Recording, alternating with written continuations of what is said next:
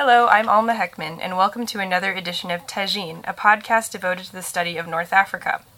I am joined today by Professor Sarah Abrevaya Stein, who is the Maurice Amado Endowed Chair in Sephardic Studies at UCLA. Today we will be discussing her recently published book, Saharan Jews and the Fate of French Algeria.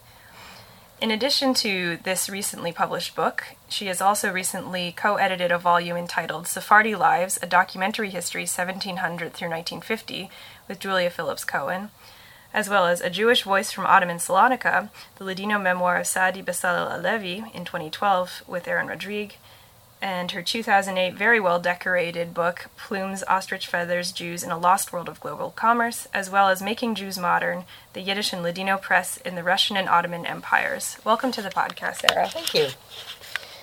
So, in order to begin this book, I wonder if you could just sort of go over the main themes from the book. What are the main themes? What are the main contours? I know you introduced it, your technique in writing it as kind of a wrinkle in time to channel mm-hmm. Madeleine L'Engle. What were you thinking with this and conceptualizing the project as a whole? Well, let me perhaps return to Madeleine L'Engle's provocative phrasing at the end of my answer and, and begin with a little bit about the broad contours of the project. Um, the history of Jews in Algeria has tended to be written through the lens of the demographic majority of Algerian Jewry, which was clustered on um, the coast to the north and in the major cities.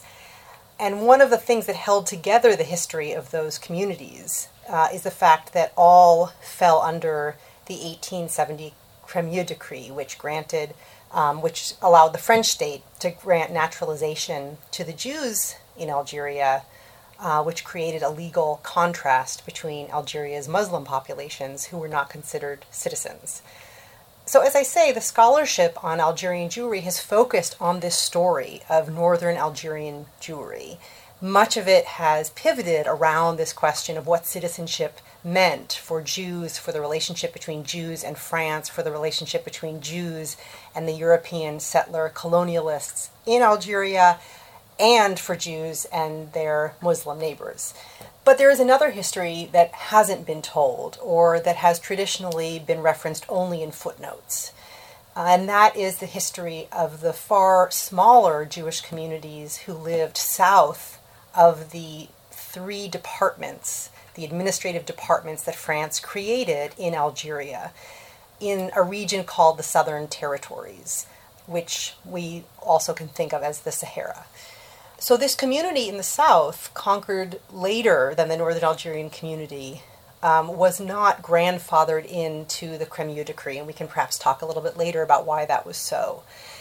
And I was drawn to this story, a story, as I said, that was a footnote, and perhaps was a footnote not only because of the demographically smaller size of this community, but because this was considered from the perspective of the historiography a kind of aberration and I was drawn to this idea of Jewish difference, the difference of Jews in the North and of the South, and the differences that were adjudicated by French colonial policy and law. And that led me to this region of southern Algeria.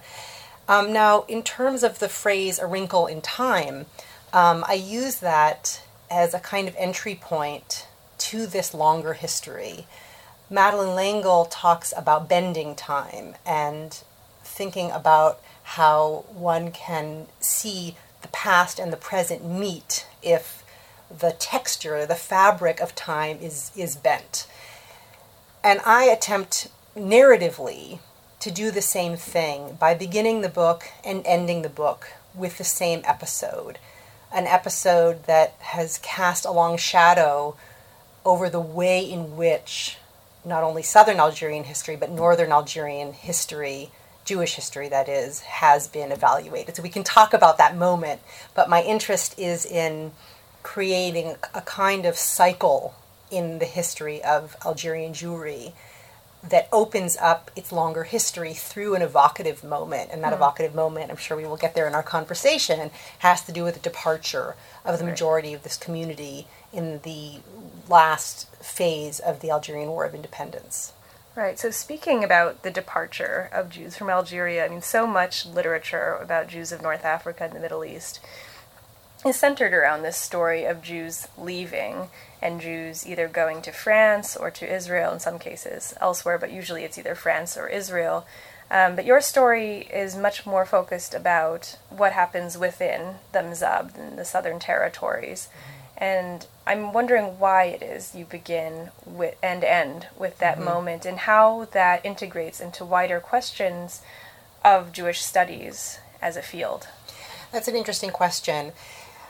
You know, the, the Jews from this region of the South that I'm investigating, which um, the, the Saharan Algerian Jewish population is clustered in a valley known as the Mzab, which is um, located some 600 kilometers south of Algiers in the northern boundary of the Algerian Sahara, the northern portion of the Algerian Sahara.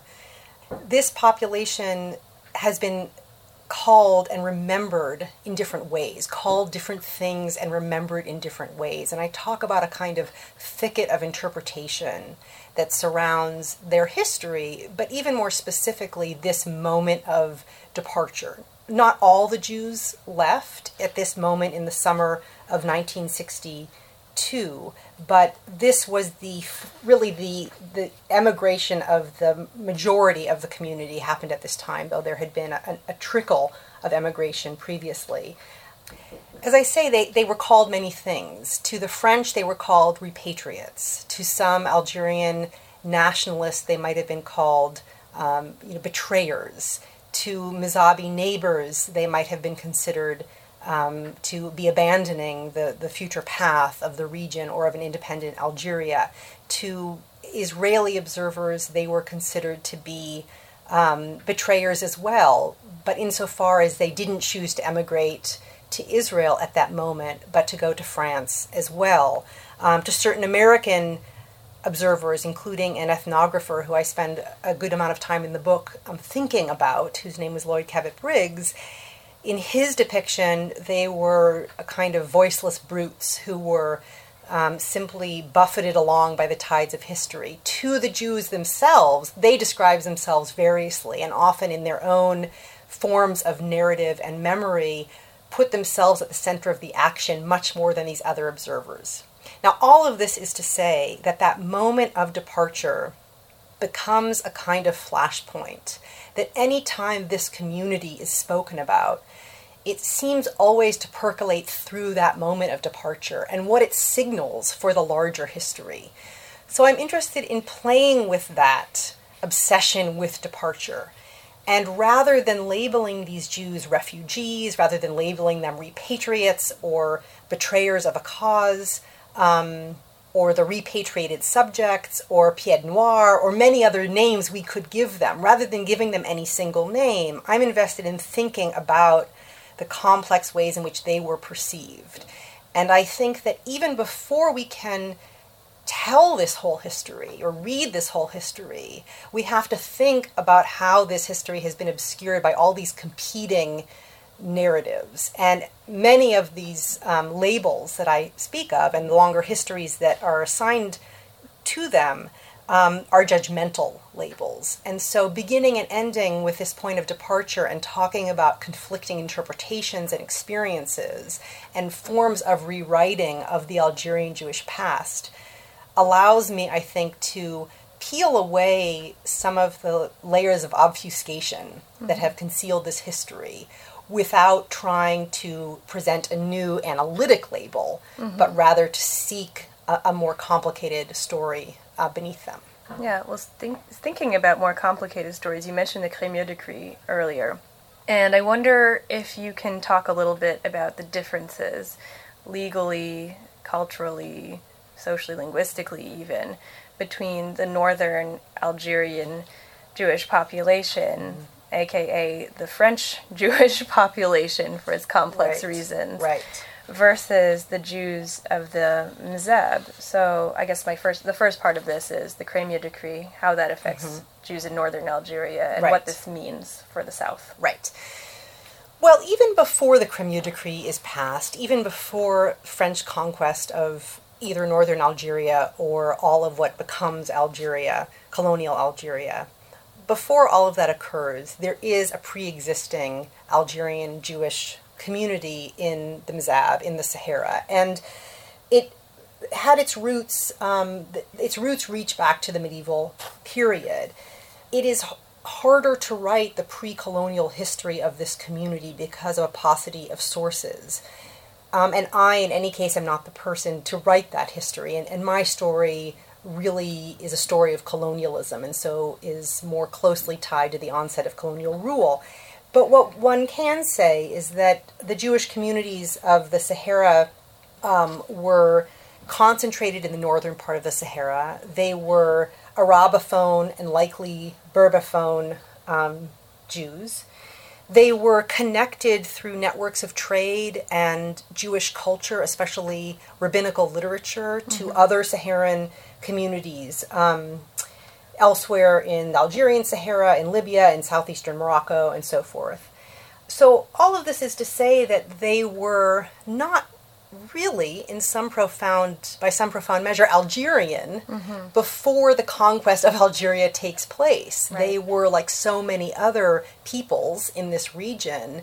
They were both local and part of trans-regional cultures of trade, of, of um, religious practice, of family ties, and so forth and so on.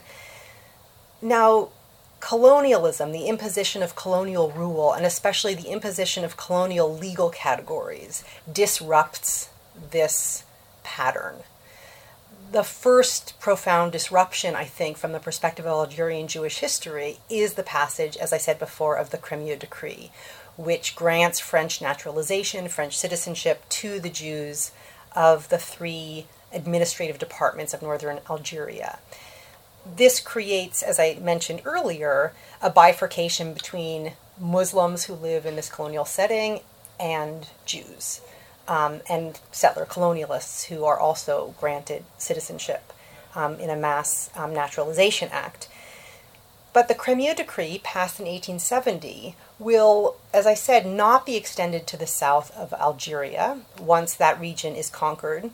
Interestingly enough, largely because French administrators, which means both colonial officials, military representatives, and bureaucrats sort of all along the chain of command, come to view the Crémieux Decree as having been a terrible mistake. Mm-hmm. And it's really interesting to me that this often gets left out of the literature on Algerian Jewry, which tends to valorize the relationship between Algerian Jews and the French state uh, and tends to present it as a given that these mm. Jews would be viewed as, legally treated as um, Europeans and French citizens.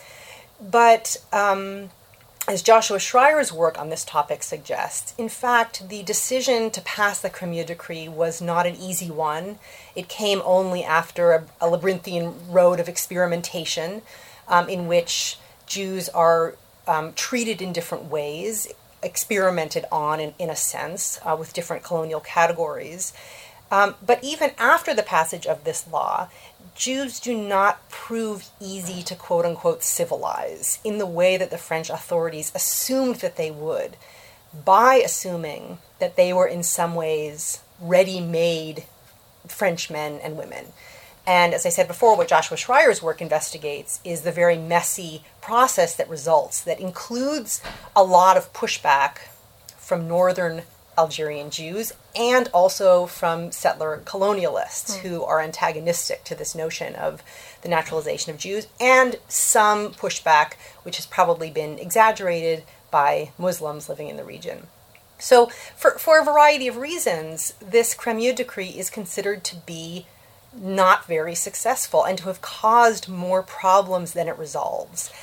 And when um, the conquest of the Sahara is um, completed, and the region of the Mzab particularly in the 1880s, the decision is made not to grandfather in the Jews of this region under the Crémieux Decree, but rather to follow a model which gets applied in Tunisia, which is to say that Jews in this region will be treated, juridically speaking, as if or rather like their Muslim as um, neighbors. That's right, as indigene, as indigenous subjects, not as citizens. And in fact, the Jews of northern Algeria are also treated as indigene, as indigenous subjects between the conquest of Algeria in 1830 and the passage of the Crémieux Decree in 1870. So, for that 40 years, the same thing unfolds in the north, but what happens in the south is that it lasts from the conquest of the southern territories all the way until,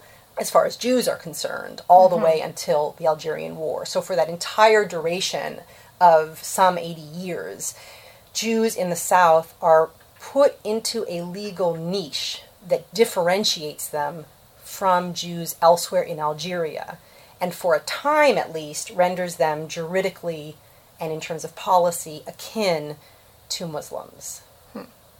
So, what were the reasons behind denying, I guess we can use that word, or choosing not to apply the Crémieux Decree in the South? You mentioned that it was considered not a good idea. Um, and I wonder why that was. Is this in part due to the Dreyfus case? I mean, is this in part due to um, various political pushback among the settlers or northern Algerian political events? Well, it's a combination of elements. Um, there is not a large European settler colonial class in the South. So there, there is not the kind of neighboring settler colonial population such as one sees in the North. Um, of course, there were settler colonialists looking on from the North, but you are right that the Dreyfus Affair possibly plays some role, although it unfolds a bit later than the conquest, and so there might have been time. Um, and for those who don't know, the Dreyfus Affair refers to um, a trumped up accusation made against a French military officer um, that he was passing secrets of the French military to the Germans, um, which resulted in a trial, at first an arrest, much later and very after much public um, response, uh, his imprisonment and eventual release. But in the course of which, in the course of which there was a tremendous rise in anti-Jewish sentiment in continental France, but and this is what is often forgotten, also in Algeria. So in the book, I do talk to some extent about how military and state colonial representatives in the South may have imbibed some of this anti-Semitic fervor during the era of the of the Dreyfus affair. But I don't think that anti-Semitism was the engine of the decision not to extend citizenship to, to southern Algerian Jews. And I think what we have to be careful of is to assume that the granting of citizenship to Jews in Algeria was the obvious course, mm-hmm. and that the path, um, that an alternative path was the mistaken course. Right. But I think, in fact, there is a more s- precise way of talking about this, and that precise way of speaking is to say that French colonial officials across uh, the across French colonies and protectorates experimented with the application of categories, legal categories and racial categories, and other forms of categories, including sort of quasi sectarian ones, that they used to understand and ultimately to control their subject populations. Um, and there are many wonderful scholars who have written about the complexities of this from context to context. In this context, I think that the choice to legally differentiate Jews in the South from Jews in the North reflected this creative but ultimately sort of politically abusive desire to divide and control subject populations. And not only did they not have any interest in repeating what they perceived to be the mistake of the Crémieux Decree, mm-hmm. but they also perceived that in this region, isolated from the demographic majority of Algerians and settler colonials and Jews in the north, um, in a region that was not yet of strategic priority to the state, um, in a region where Jews do not have much political sway, nor crucially, economic leverage as Mediterranean trading partners. For these re- reasons and others, they felt there was simply no strategic advantage, and far better um, to avoid problems that will not bring any gain for the state. Hmm. Well, this leads me to another question um, concerning a sentence that I really enjoyed um, in your book. This was on page 18, which I know is very specific, but um, the idea of creating boundaries at the same time as fashioning indigeneity. You write, Indigenous Jews are made, not found. And this is shortly after you emphasize the regional focus of your approach and the need to reintroduce regionality into a study of North African Jewish history as well as perhaps wider contours of Middle Eastern North African history.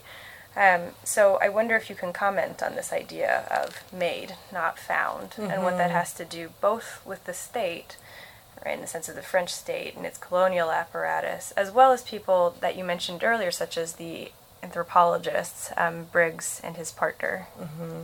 Well, I think that the way in which the field of Jewish history has tended to be organized which is not so dissimilar than from larger fields of history as they are um, canonized in the American Academy, at least, and by which graduate students are trained, jobs are created, etc., and so forth, has tended to be around national boundaries.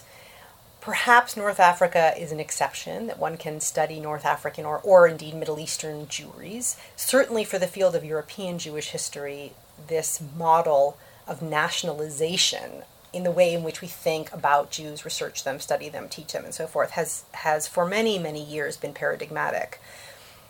And so much of the literature on Algerian Jewry, or if one thinks of literature on Moroccan Jewry, or on Tunisian Jewry, and so forth and so on, has respected the boundaries of polities there is some inventive scholarship that moves across these boundaries to be sure. Within the field of Jewish studies, I'm thinking, for example, of Jessica Marglin's work about Jews who cross the borders between Morocco and Algeria, or in larger fields, such as Julia Clancy Smith's wonderful work on the notion of Mediterraneans as um, regionalists, in a sense, and a, a region represented by many um, moving parts and peoples.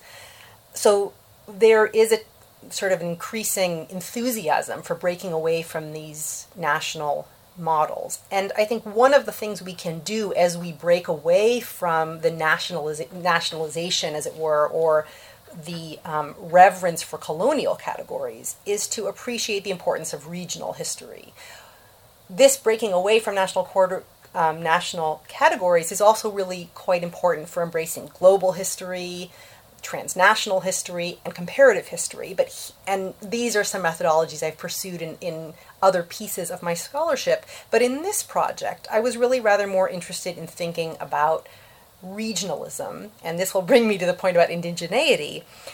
But what i was so struck by is that over 80 years of french rule in the algerian sahara the French colonial administrators, military representatives, and many, many observers in France, in Algeria, in the Jewish world, etc., try to reify categories and give them legal weight and political weight. Categories such as Algerian, Saharan, Southern, Northern, Indigenous, foreign, even Moroccan, and of course Jew. Mm-hmm. And yet, when we look closely at what it all of the complex dynamics that surrounded this category of southern Algerian Jew. We find that these administrators, these military representatives themselves, were always stumbling over their inability to identify with precision the difference between a southern Jew and a northern Jew. What do you do if a southern Jew marries a northern Jew? And what about those children? Are they going to be mm-hmm. Saharan or are they going to be northern? Are they going to be French citizens or are they going to be indigene? What do you do about people who move across the boundary?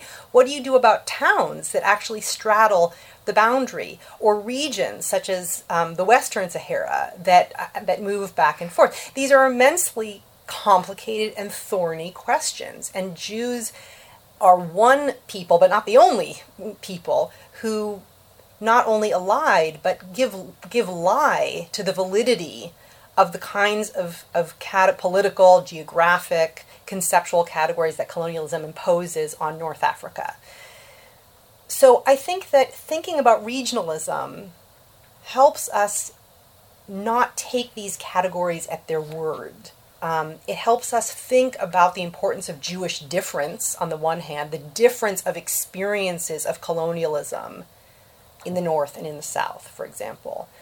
The difference also of the experience, of course, of Muslims and Jews, but now to speak about regionalism, I'm speaking about North and South. And in so doing, to think critically about the sources we rely on, which tend to present these categories as absolutes. Even mm-hmm. if one reads closely, one sees that they're not at all.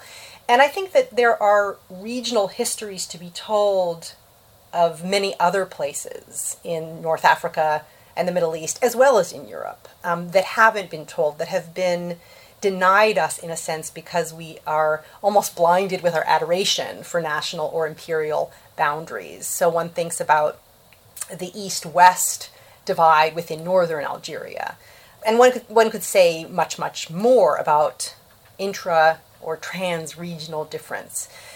So when I say that Algerian, when I say that indigenous Jews are made and not found, what I'm, what I'm pointing to is the fact that colonialism, French colonial law, is responsible for labeling some Jews indigenous and other Jews French citizens. And that colonial law, as I describe in the book, is in this peculiar dialogic relationship with the field of social science and with especially with anthropologists who are involved in trying to help the state. And some of these anthropologists are also military men or representatives of the of public health regimes and so forth and so on. Um, they are trying to help the state validate their categories and in turn, they reiterate these categories, these social scientists, in their own writing. So there is this complex, complex perpetuation of colonial fantasies that the South is home to indigenous Jews, mm-hmm. whereas the North is home to French citizens who happen to be Jews. But none of this was preordained. This is all a reflection of this um, tentative, unpredictable, and ultimately responsive path of colonial legislation and policy. Um, and to write this history, we have to look beyond the categories that we have inherited from the archive, from colonialism itself. Hmm. And I wonder, you mentioned that some of these anthropologists are in the service to yes. the state. And I mean, it's a really exciting story um, about Briggs uh-huh. and his background. Um, so I think um, a lot of people will be very interested in this. So I wonder if you could talk a little bit about him and his colorful past and. Mm-hmm. Yes, well, Lloyd Cabot Briggs, together with uh, a research assistant who's a nurse of Italian background named Norina Lamé Guede, spends uh, roughly 20 years of his life in Algeria conducting research and favoring as his subject matter as he calls it, the races of the Sahara. And his first, uh, one, his, one of his first major works of writing is in 1958, the book The Living Races of the Sahara. And then some years later, he writes a book called um, No More Forever, A Saharan Jewish Town, which is about the town of Gardaya in the Mzab Valley. Lloyd Cabot Briggs, through these 20 years of life and scholarship, social scientific research in Algeria, is there at various points in his life. He is at times a graduate student, he's at times uh, an independent researcher, he is a collector, especially of Tuareg art.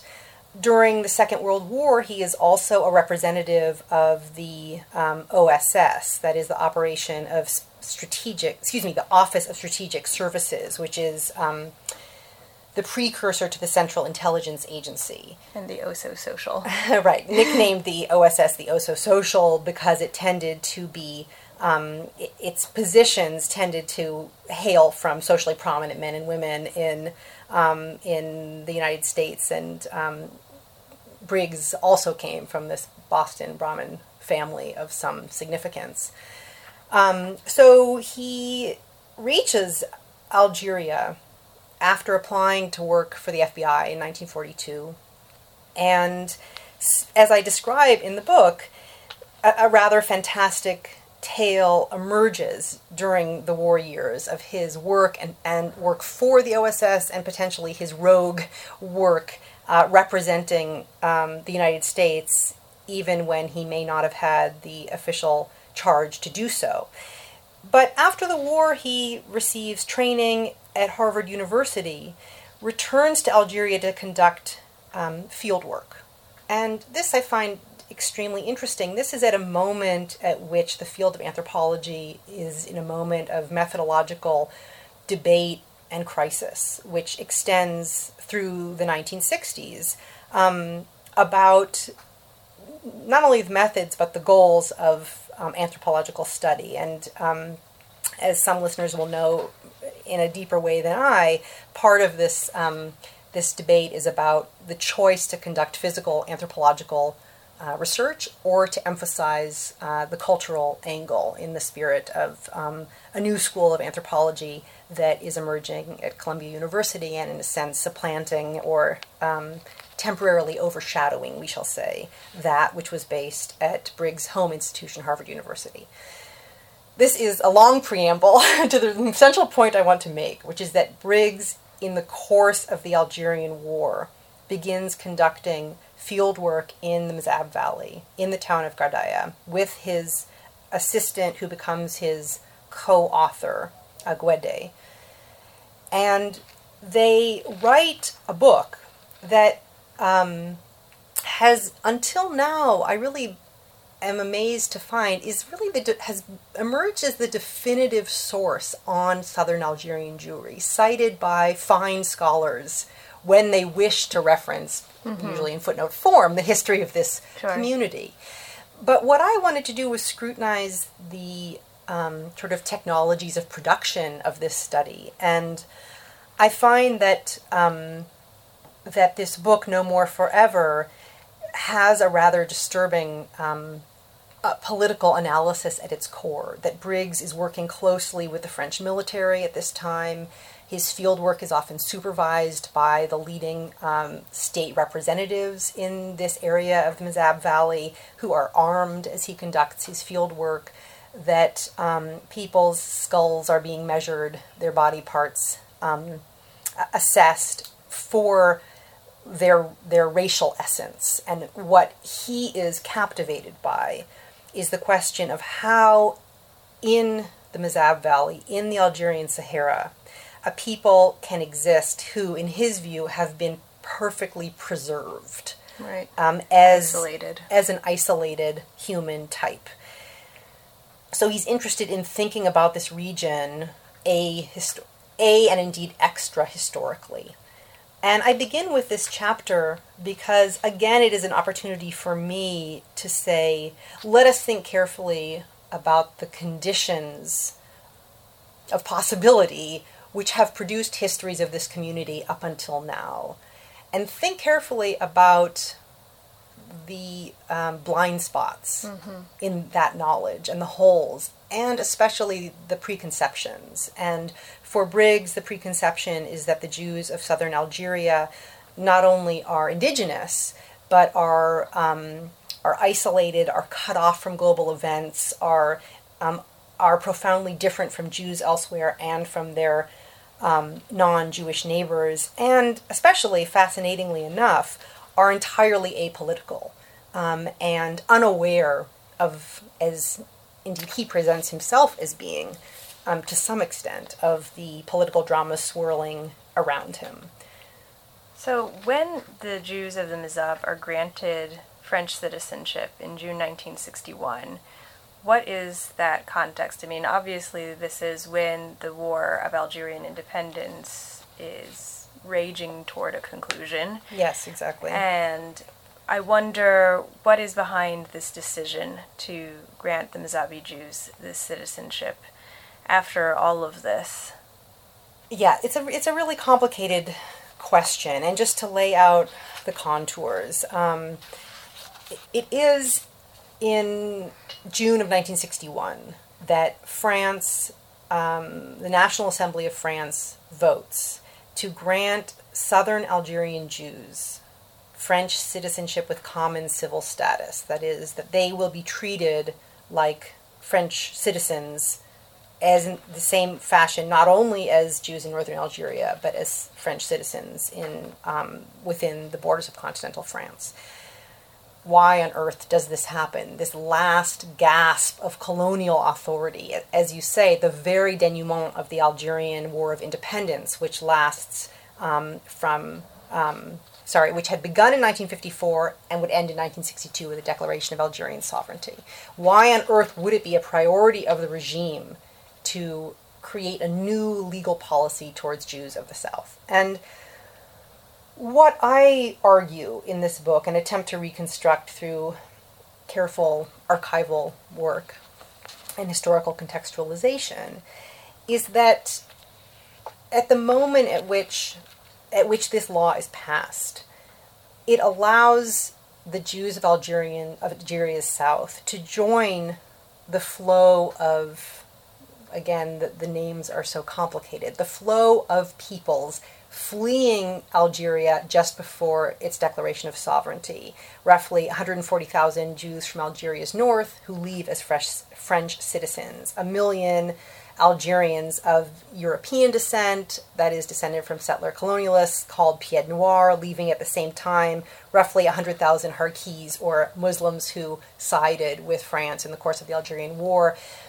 The Jews of southern Algeria are only able to join this flow, this migratory flow, if they are given the legal right to do so. And the legal right to do so hinges upon the reversal of their existing legal status and the assignation to them of the status of French citizens. Now, you can still ask the question why? Right. Who cares? Why why not let them stay? Why is that a priority? And different voices have claimed different things. Um, some might point to a rise in tension between Jews and Muslims in the Mzab.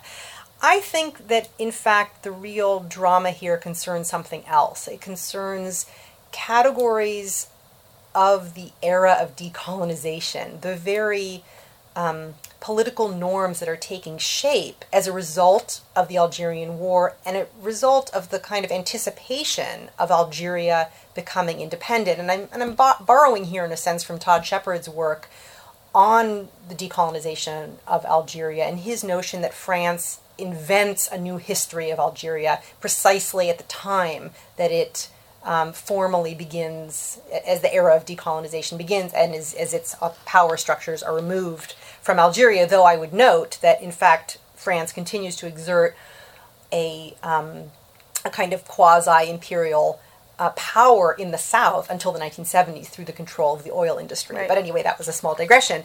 So I think, in other, in other words, part of the problem from the French statist perspective is that the Jews of southern Algeria don't align with the kinds of categories that are coming to be formed at this moment of decolonization, the categories that delineate Europeans and so called Muslims, the categories that are used to flaunt the fact that France has theoretically treated its French, its Jews in Algeria so well, those so those citizens. So the Jews of, of Algeria's south give lie to these narratives, t- to these um, divisions of peoples.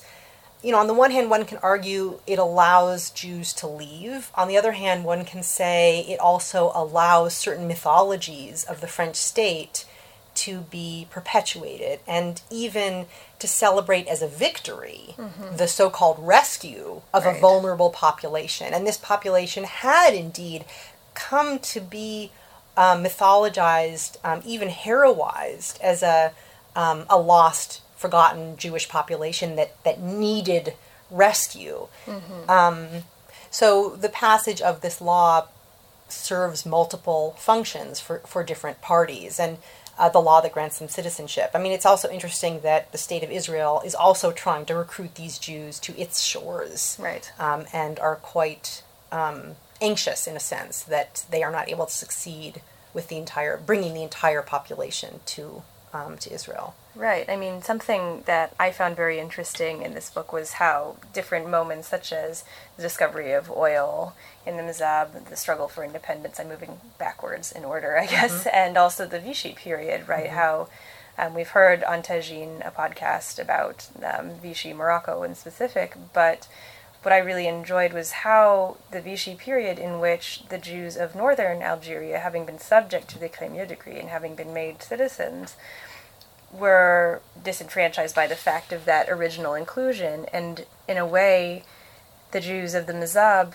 suffered very little in that sense. I mean, they did not, they couldn't have suffered losing their jobs, they couldn't have suffered any of the sort of negative effects of the Vichy laws in the sense that they were not citizens to begin with. And that again highlights this idea of regionality, right? And the this easy stumbling block we see in so much history to just treat national histories, right, without examining, well, if we talk about Algerian Jews in the Second World War, we need to keep in mind this other population. Um, but this leads into another question I have, which is about Zionism and Israel and its attempts to recruit, in a sense, Jews from the Mzab for, for its purposes, and also international Jewish philanthropies. Um, you have a quote that I really enjoy. Um, this is on page 111. In 1953, the American Jewish Yearbook declared the legal status of Mzabi Jewry the quote, only unsolved political problem concerning Jews in North Africa, which is a pretty audacious, yeah, pretty bold. audacious mm-hmm. statement. Mm-hmm. So I wonder if you can comment a little bit about this. The, sure. Yeah.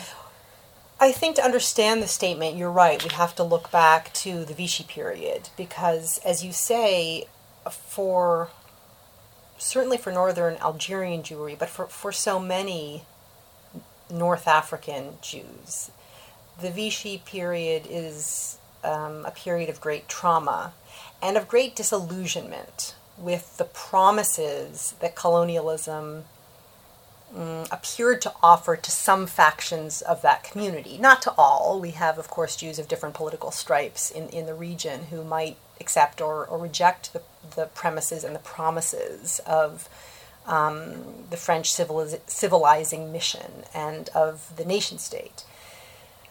Um, but even aside from this political variety, the um, denaturalization, the stripping of citizenship of Jews in North Africa, uh, in Algeria, and um, the pushing of many Jews into forced labor, the their the seizing of their assets, um, the de-Judaization, as it were, of the economy, and, and, and other things, are all markers of the trauma that the Vichy period wrought on so many Jews in North Africa.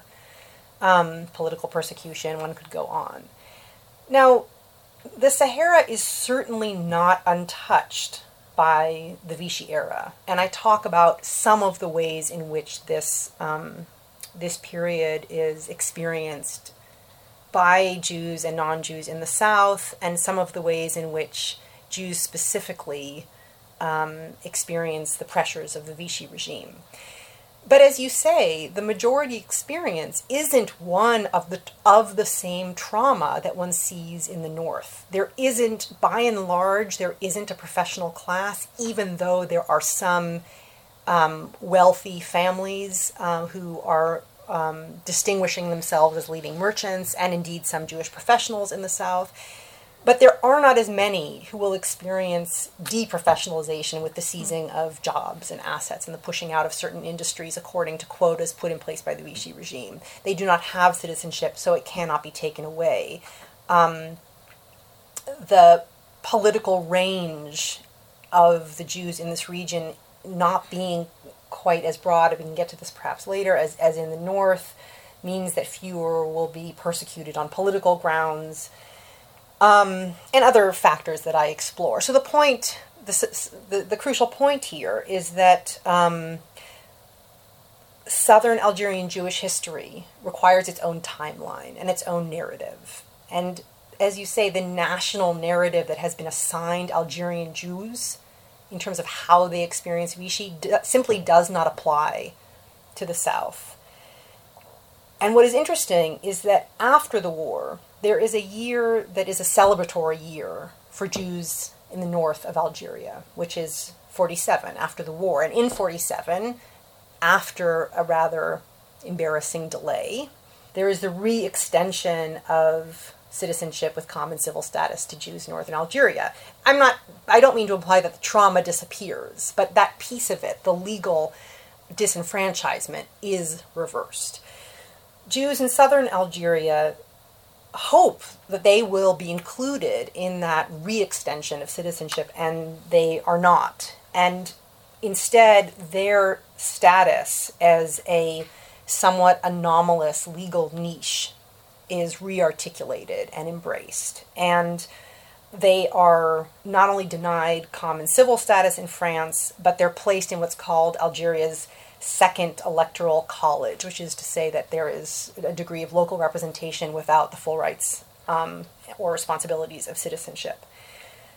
After this moment of 1947, the Jews of the Algerian Sahara become a cause célèbre and it is in this context that the quote that you mention of this being the last unsolved problem in North Africa comes to the fore. And suddenly, in 47 and into the 1950s, um, there isn't a single global Jewish philanthropy that isn't interested in the fate of southern Algerian Jews. And suddenly, all sorts of aspects of their story come to be fascinating and also crucially repulsive especially the fact that they exist under um, under so-called Mosaic law. Not being citizens, they are subject to um, uh, civil status laws that mean that certain religious determinations have um, uh, a crucial impact on their lives. So the religious authorities have the the obligation to oversee questions of marriage, divorce, succession, and so on.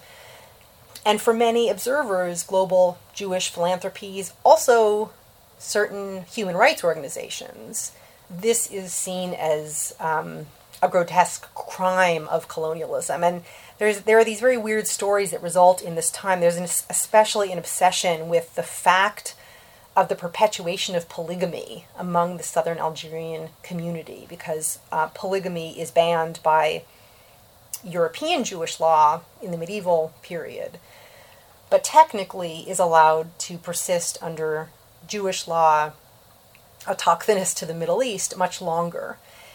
In most, in many, many instances, it's adjudicated away by the state once Jews become citizens, but not here where Jews aren't citizens. So there's this, there's this kind of um, fetishistic, frenetic attention to sexuality and to this idea of polygamy, and there is the citing and reciting of stories of divorces, of marriages, um, um, of the statistic that 52% of marriages in the region lasted less than two years. There's even one story that I kept reading over and over in all of these different accounts about um, a woman who was divorced and remarried no less than 18 times. Um, so, this quotation that you read is one of the voices of shock about the fact that this community has been treated in this strange fashion. Of course, it's only strange if we take as normative the citizenship right. model. It's not strange relative to many Jews around the Middle East.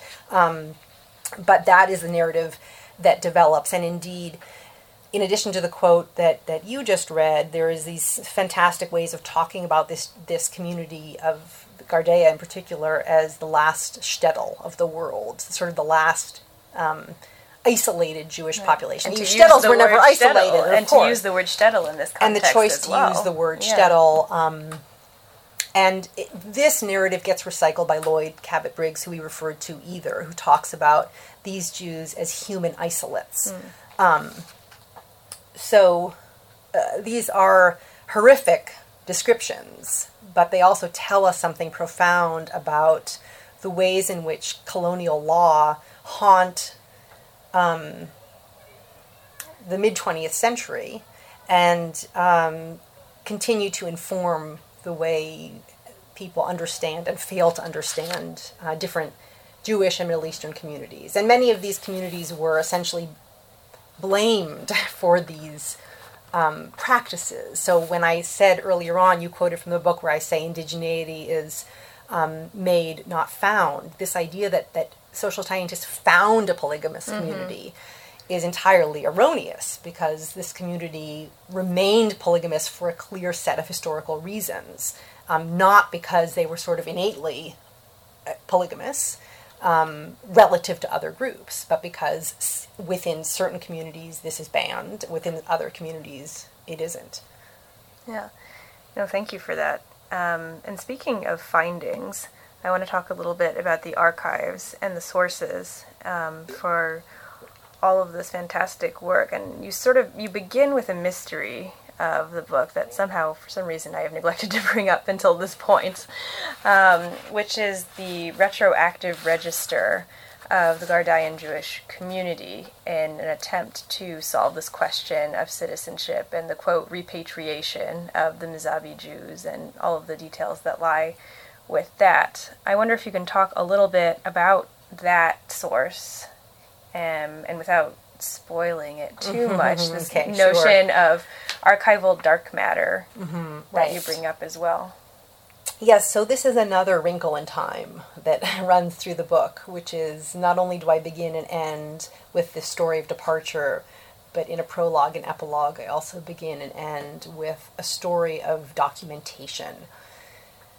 Um, it might seem like a story of falsification of papers, but really what I think it is is the story of how so many archival documents pertaining to this community's history are themselves have such a thick filter, a thick and, and cloudy filter. So to be more specific, what, what I talk about is how in December of 1961, at the at the very bloody near end of the Algerian War of Independence, um, there is a assistant district commissioner in Ghardaïa who is assigned with the responsibility to create retroactively a civil register for the Jews of the Mzab. Now, so we could say that he's asked to forge a document, mm. but it's the reality is a bit more complicated. He's asked to write a document that never existed. Why didn't it exist? It didn't exist because under local civil status law in the south of Algeria,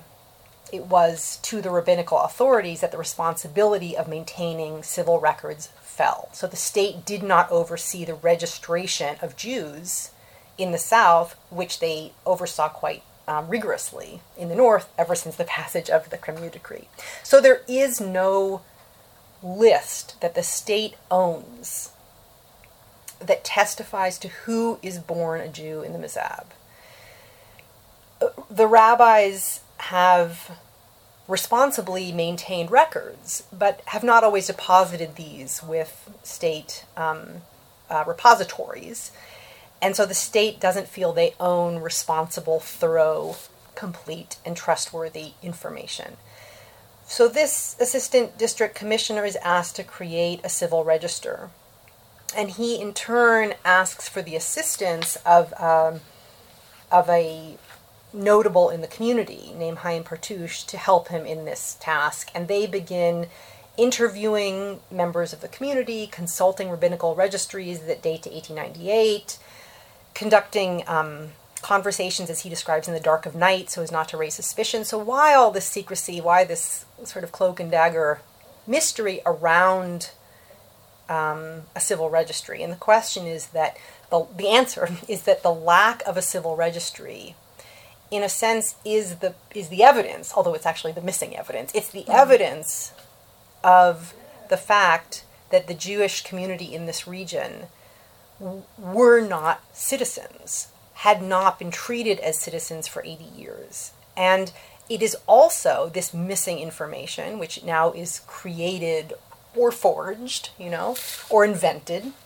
This missing information is also the key to figuring out who is allowed to leave because these Jews, if they are going to be declared French citizens, need to be proven to have been born in the southern territories and indeed to have been born Jewish. So a register is created. They this pair assembles a list of over 2,400 names, and this becomes a crucial template that allows Jews to be so-called repatriated to France. Now, you would think the story ends there, and this is where perhaps I don't want to give away too much, but what I follow through to the epilogue of this book is that the um, the administrator I mentioned, who is charged with this task of making a list of proving who wasn't a citizen in order to allow them to acquire citizenship in the present and be French in the future.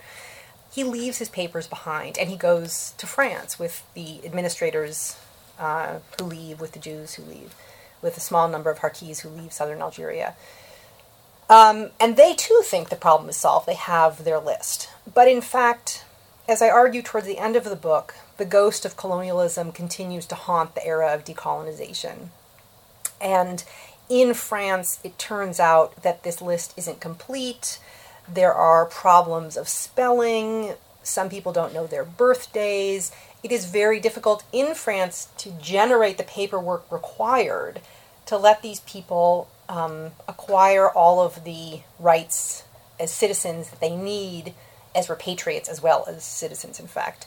Um, and what's amazing is that to this day, families of Southern Algerian extraction still need those papers, for example, to settle um, certain inheritance disputes. They want proof of, of who was born when, where their family came from. So that crisis around paperwork that began at that time continued on for many years, such that the same assistant um, uh, district commissioner in Ghardaïa, who was first asked to write a list, is asked later in France, Well, you don't have your paperwork. Can you get it? And he approaches the um, the municipality in Ghardaïa to say, I left these papers. Can you give them to me? And in an interesting move, which I take to be a, a kind of assertion of um, post colonial independence, the municipality says, no chance. We're not turning over our mm-hmm. records. Other communities do, but this community decides not to. And so France is forced to deal for many, many decades, and as I say, until the present day, with this confusion around paperwork, which is a legacy of the colonial era. And I talk in the book about how this um, impacts individuals. It's not an abstraction, it has to do with how um, women obtain divorces, you know, with how rabbis obtain positions in France um, or in Israel with emigration status. And one of the things I describe in the book, you talked about the archival process. I describe my own um, attempts to find the records that were left behind by the French state um, and this artificially um, retroactively created civil registry um, is one of the things that I'm seeking. And so that drama of the pursuit of records, which takes me to a number of archives in southern Algeria, I make part of the drama of the book itself. Hmm. And I know that we've been talking for a while, but I am, and I'm glad that you're taking a sip of water. But I do have one more question, sure. and it's relating to archives. And again, I'm quoting you. This is on page 148. You say many have touted, or simply failed to question, the ostensible success of the French repatriation of Algeria's archives since 1962. A large proportion of French and Anglophone scholars seem to evince a faith in the thoroughness of this endeavor, combined no doubt with a fear of Algeria that has been variously practical and paranoid. This has meant that many important studies on Algeria and on Algerian Jewry have been written exclusively through the French and Franco Jewish archives. And what you do so wonderfully with this book is you explore the local archives in Ghardaïa and elsewhere in Algeria in, in conjunction with archives in many other places. But with this, you're sort of reaching outside the confines of your book and making a larger statement about the way scholars approach North African history more broadly or colonial history. Mm-hmm. So I wonder if you can comment a little bit about sure. that. One of the surprises of this book for me was that, given the relatively small size of this community, how diffuse was the paperwork pertaining to their history. Uh, it took me to French military archives, to archives of the colonial state, to, um, as you say, municipal um, archive in southern Algeria, to missionary archives in Ghardaïa and in Rome, to archives of Jewish philanthropies in London, in in um, Paris, in Jerusalem, in New York, um, to the Zionist archives, to the archives of you know the personal papers of the anthropologist I've mentioned a few times already, Lloyd Cabot Briggs.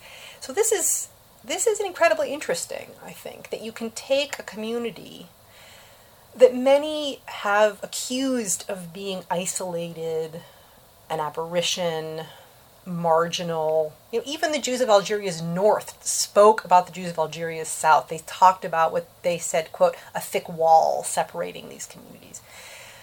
That depending on how you choose to reconstruct this history, their archival traces are everywhere.